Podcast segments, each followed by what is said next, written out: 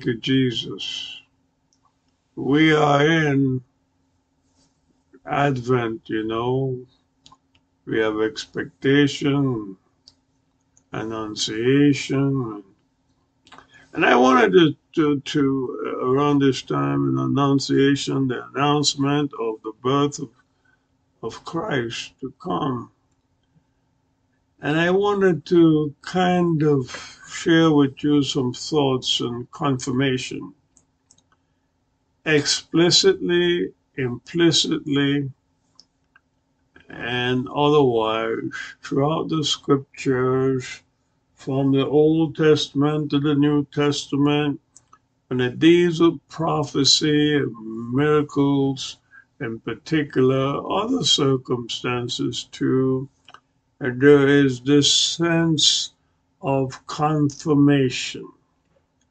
If uh, Mary is uh, pregnant with uh, Jesus, uh, if the Messiah is going to come into the world through her, if you read various scripture, if you read the historical account, biblical historical account, the Christmas story, as we call it, particularly coming out of Luke, you will see aspect of confirmation. Matter of fact, that confirmation went on throughout Jesus' life, even to his crucifixion, resurrection, and ascension. Ascension. It is a perspective very uh, common and very um, part of of religion, cost, culture, certainly Judaism, and for Judeo Christianity. Uh, you know, there's confirmation. If someone makes a prophecy, if some great event is going to happen, you know, let the fleece be wet and the grass be dry, and let the grass be wet and the fleece be dry. You know, confirmation. Uh, you know, how do I know that God is speaking to me? How do I know that God has called me? How do I know that God is sending me? How do I know that God is speaking to me? How do I know this is God's messenger? How do I know this is God's message? It's all over the Bible. There are many aspects of, um, of uh, the, the birth of Christ that also uh, being such a significant, maybe one of the most significant events of the New Testament, certainly our belief in Christianity that uh, does take place um, is, of course, the birth of Jesus. Now, that a lot of that confirmation would have to come before Jesus was born. And here is this young lady uh, who's betrothed, that is contractually obligated to marry to Joseph, uh, very Middle Eastern custom. He's a, uh, seemed like he's an older fellow. That would be not unusual either. Uh, and she becomes pregnant. And the Holy Spirit has spoken to her, and prophecy been made, and this is something that is declared that it has happened because she has conceived through the miraculous power of the Holy Spirit. But that was a confirmation.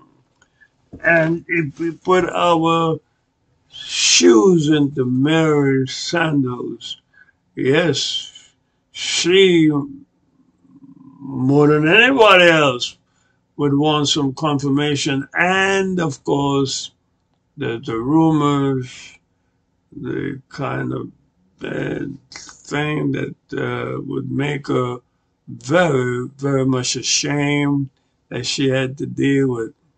So I wanted to uh, look upon some interesting things this afternoon. I think it would be interesting to you. And um, and let's let's uh, share a scripture first.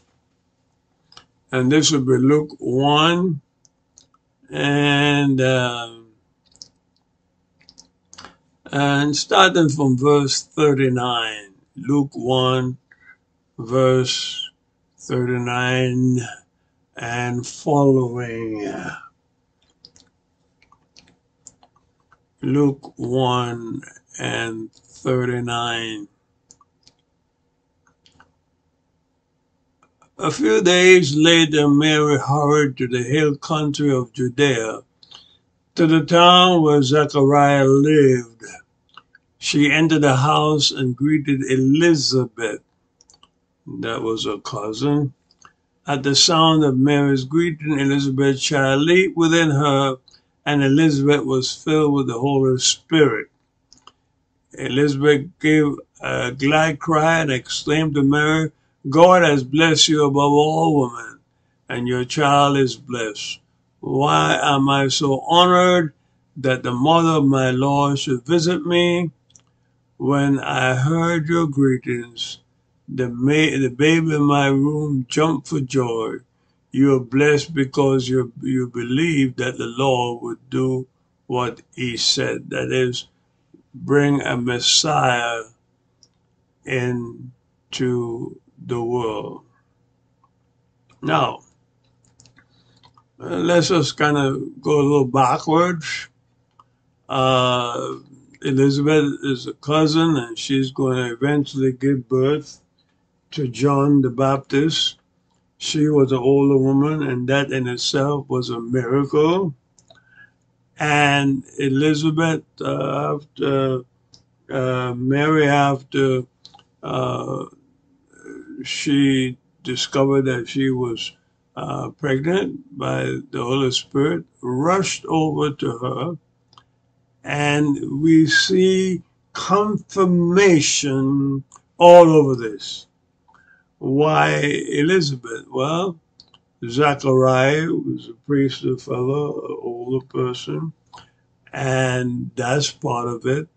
Um, Elizabeth, though, having gone through a miraculous uh, impregnation herself, um, you know, she wasn't supposed to bear any children. Uh, that would be another factor so you put all these things together. Usually confirmations in like in three parts. You can look at it and see, and um, you know, they, you know, they, they talk about miraculous impregnation. You talk about Zechariah and prophecy that came to them, and you, then you look at the fact that um, Elizabeth uh, is filled with the Holy Spirit and John the Baptist um, is, is is moving around in a womb.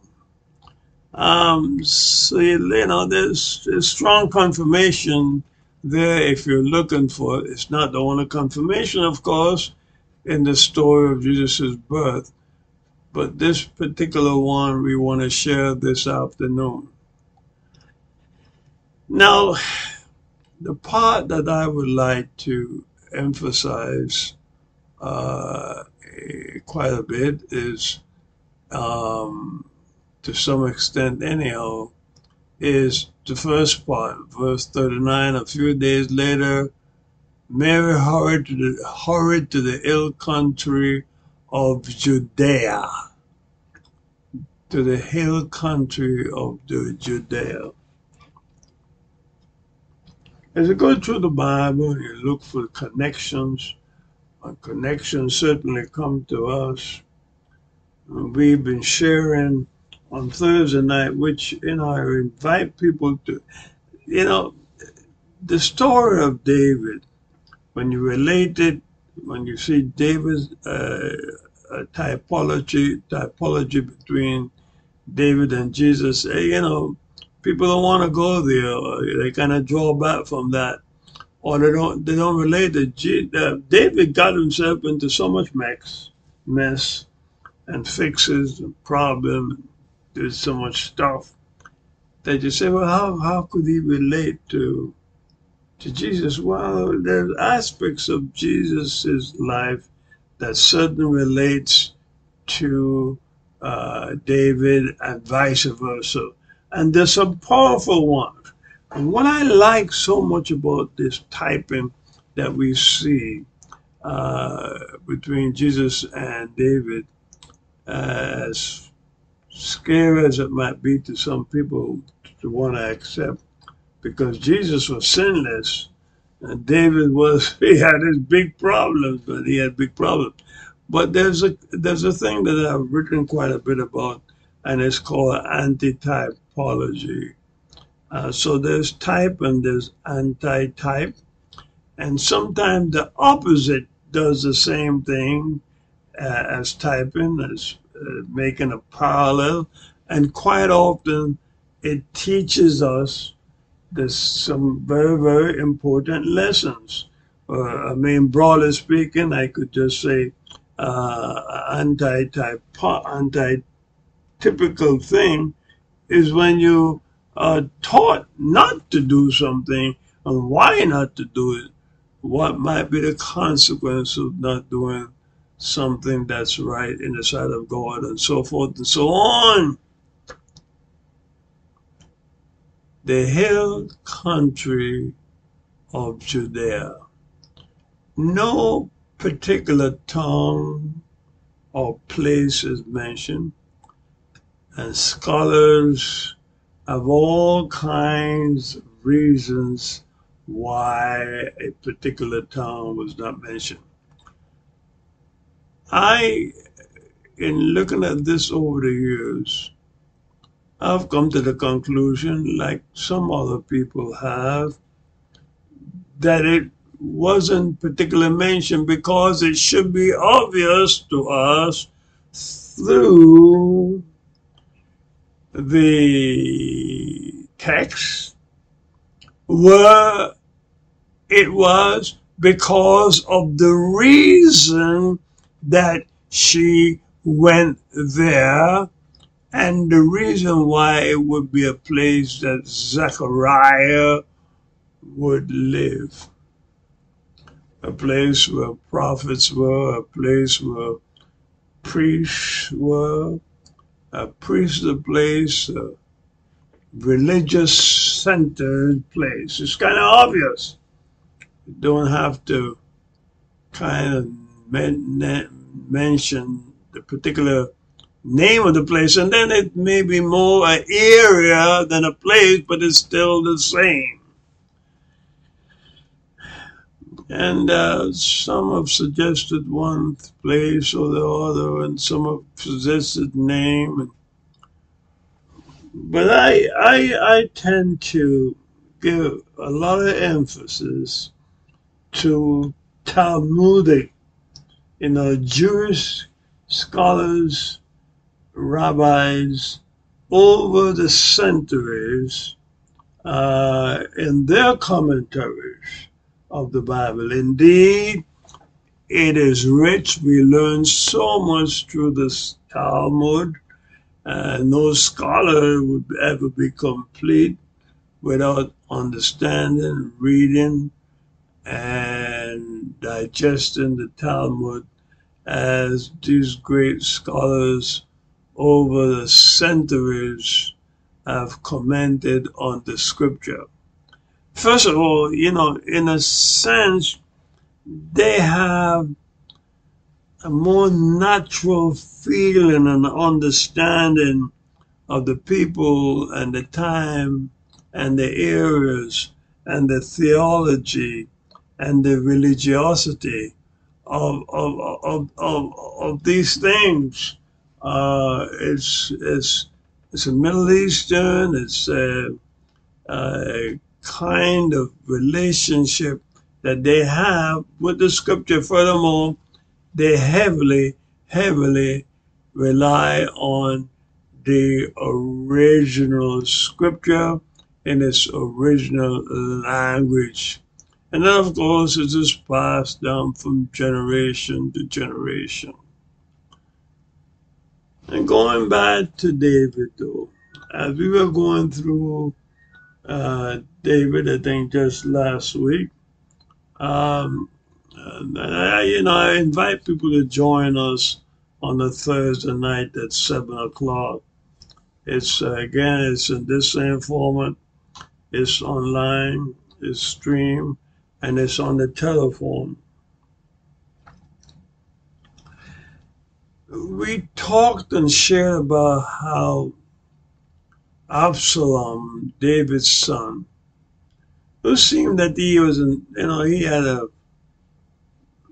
inherited right, so to speak, to his father's throne. Really rebelled against his father. Did some bad things, did some mean things, said some mean things about his father, and then finally, you know, he he he he, uh, he started a rebellion. Uh, came with an army to Jerusalem to overthrow his father. Would you believe it? Such a blessed man, David.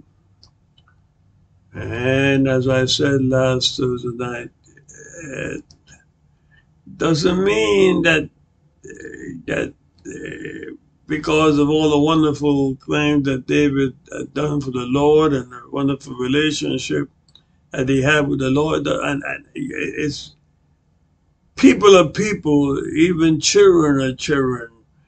And one need not blame oneself for whole lot of things that we do. Uh, it's, it's, it's greater than us, larger than us. And um, God knows. He knows better than we do. But this unfortunate circumstances uh, between Absalom and his father was interesting because he got his army, went to a place called Hebron, and declared himself to be king of Hebron. And that was just a, another way of saying, I'm going to be king of all Israel. Hebron. Right off the bat, I want to say to you that Hebron was one of, historically, was one of the six cities of refuge, three on the east side, cities of refuge, places that people would go when they inadvertently, when they're on ignorantly, when they uh, unwittingly uh, committed some kind of offense against another person or against um, or against the Lord, against God. The understanding of Hesed and mercy and love and grace is that the law is so apodictic, the law is so so so black and white, the law is so unbendable that that it gives almost or no margin to inadvertent happenings or things that uh, I, I like to use when I teach about you know, apodictic laws. Apodictic laws mean you do this, you get that, blah, blah, blah, blah, blah. I like to say, well, you know, suppose you're throwing a stone, and I think about biblical times to kill a wild animal or something, and somebody suddenly uh, come up from behind a rock and the stone hit that person and the person dies. The law says thou shalt not commit murder. Period.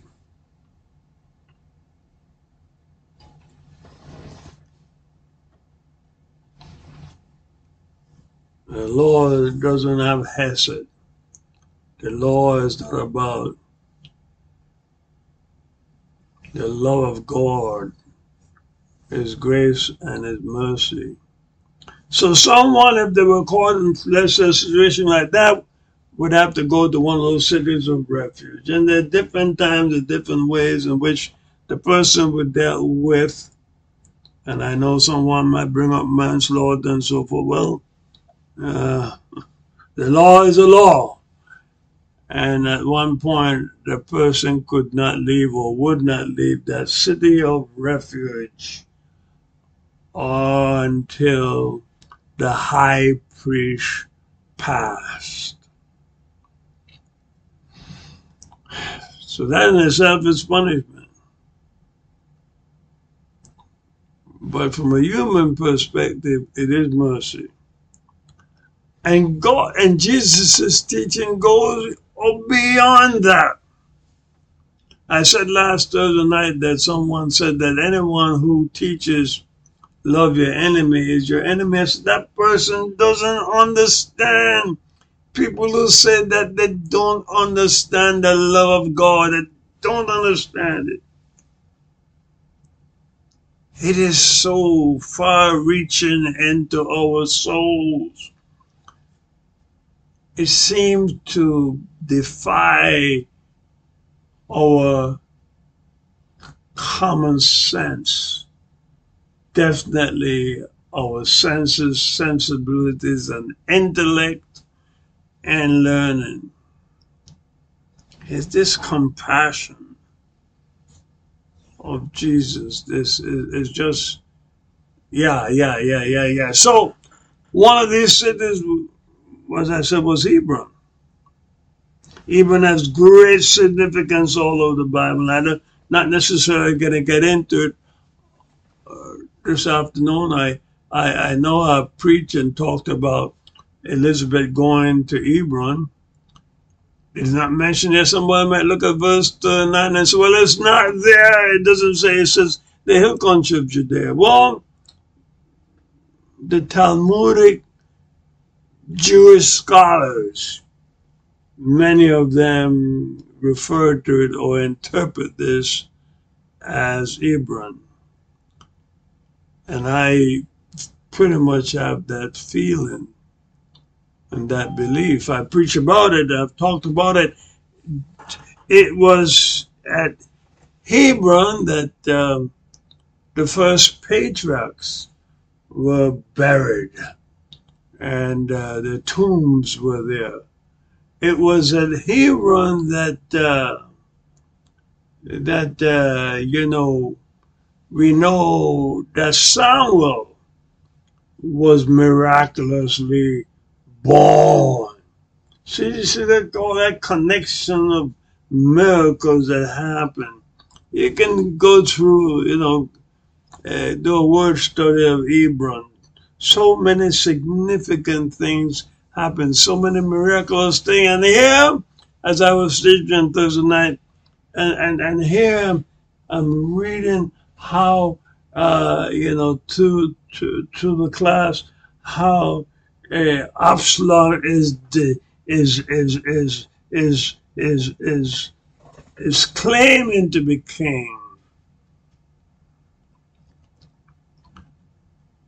If you count the amount of years, the way uh, the story of David ends, that uh, David ruled all of Israel and, and the wonderful summation of David's life, how blessed he was and everything else. He ruled in he ruled in Hebron for seven years, not in Jerusalem those times. He ruled in Hebron for seven years. Another typology, another understanding why the rabbinic, rabbinical tradition in the Talmud makes the yeah, Zachariah's house resident in Hebron because it's so closely connected to the experiences not only the patriarchs had, not only the, the, or the prophets had, but with this, this son of David, this Jesus that would come into the world, it gave us a connection right there. David ruled a long time and died in a wonderful old age. For seven of those years of ruling, he ruled from Hebron. So that's why this confirmation. The confirmation is not just what Elizabeth said to Mary when she went up to the hill country of Judea. The confirmation is with everything throughout the scripture uh, that has been stated about God's mercy and his love because this is an impregnation by the Holy Spirit. From a human perspective, any way you slice it, if it's by the law, just by the law. And here's where you have to kind of check your seatbelts. If it's strictly by the law alone, Mary committed a sin, especially if you don't believe in the Holy Spirit. But this annunciation, this confirmation takes place along with other things at Hebron. This is not a sin that was committed by Mary. This is Hesed, Hesed, God's grace, God's love for us that Jesus would come in to the world to save us from our sins that the law kept and keep condemning us even for things that we don't deliberately or intentionally do. Only the love of God, His Hesed, can redeem us from. Amen.